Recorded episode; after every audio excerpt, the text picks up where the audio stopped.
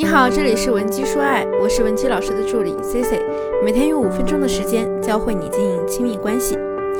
今天咱们回归亲密关系中最常见的问题之一：为什么你明明对他很好，男人却不领情呢？回顾经手过的情感案例，C C 发现有很多女性在两性相处过程中，常常出现不知不觉讨好对方的情况而不自知。很多人可能会说。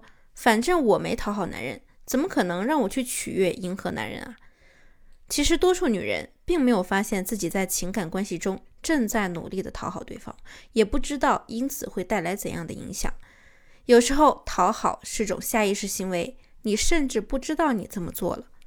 讨好的行为其实源自我们内在的恐惧和焦虑。也许你害怕失去爱，极度渴望爱，你也期待你的付出有所回报。哪怕对方只是给你一个响应和认可就足以。想获取今天课程内容完整版或者免费情感指导的同学，也可以添加我们的微信文姬零零五，文姬的小写全拼零零五，我们一定会有问必答。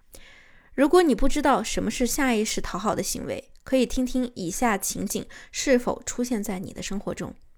情景一：你经常为对方改变自己的行程安排。为自己周围的人做了太多的事情，因为你总是过度照顾对方的感受，顺从对方的安排，他提出的要求你都会应允，因此呢，就免不了耽误自己的行程，免不了要去取消或者延误与朋友的约会。讨好是根植在你深层的思维模式中，一旦这种模式开启。你不仅会讨好男友，同时你也会试图讨好朋友。你太恐惧被朋友责怪或者失去朋友，以至于宁愿劳累自己为他们做事情，而希望得到他们的友谊或者是认可。可是，就算再委屈自己，你也不能让别人处处满意，也不能面面俱到，总会有人失望，总有你精疲力竭的时候。那么，情景二。你已经约了朋友去逛街了，但是呢，你男朋友一打电话要求见面，你便立即打电话告诉朋友你不能去逛街了，因为你的内心不敢对男人说不，无论用多少理由，诸如他很忙，我们难得见面，他想我了，我也想他了之类的，都只是用来说服你自己的。让自己安心罢了。其实你内心真正恐惧的是，如果这次你不见他，他就会生气，他的需求得不到满足，他可能就会去找别的女人，你可能就会失去他。情景三，在一篇文章里写着，父母给予孩子任何他想要的东西，这是最经典的讨好例子。父母会认为这么做是出于爱的目的。的确如此。同时呢，这个行为啊，本身隐含的是父母不想失去孩子的爱和情感，不想让孩子失望，不想影响自己与孩子的情感链接。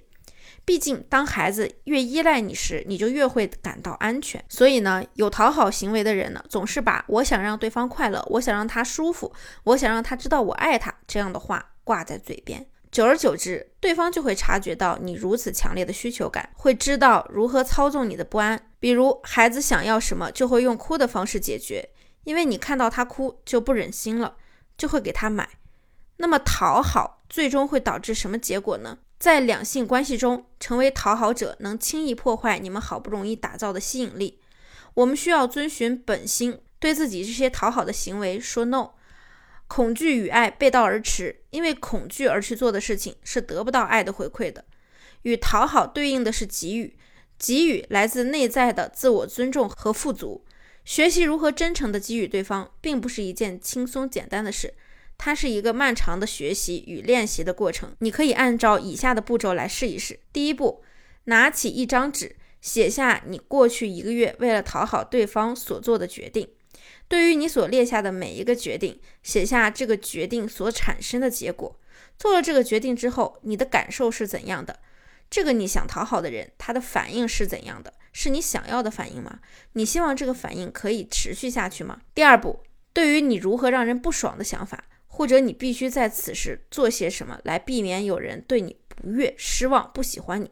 对于这些想法呢，从现在起啊，咱们要开始练习一种新的语言。当你意识到你的举动是出于恐惧，你就要问问自己，做些什么可以同时让我和对方都受益？如何想，如何做才能真正有益于我们的关系？你可能害怕在某些情景里说出自己真实的意见。当你说出来时，别人可能会质疑你、反驳你、排斥你。但事实是，对这些人真诚的给予，你不仅可以表明自己的立场，真实的做自己，而且你还可以赢得他人的尊重。我们要正视过去的付出所得到的回应，了解你的恐惧与不安，在看见这些之后，再逐步的接纳自己，完善自己，发自内心的去给予对方。总之呢，如果你想要用感动的方式去对待爱的人，首先得找到能使他感动的点。想把快乐带给爱的人，就要找到能让他快乐的开关。把你自己所想所做强加在别人身上，永远不可能爱的轻松。如果你有不懂的问题，或者你目前在感情中有其他困扰，希望我们帮你解决，也可以添加我的微信文姬零零五，文姬的小写全拼零零五，发送你的具体需求，即可免费获得一到两小时的情感分析服务。好了，我们下期内容更精彩。文姬说爱，迷茫情场。你的得力军师。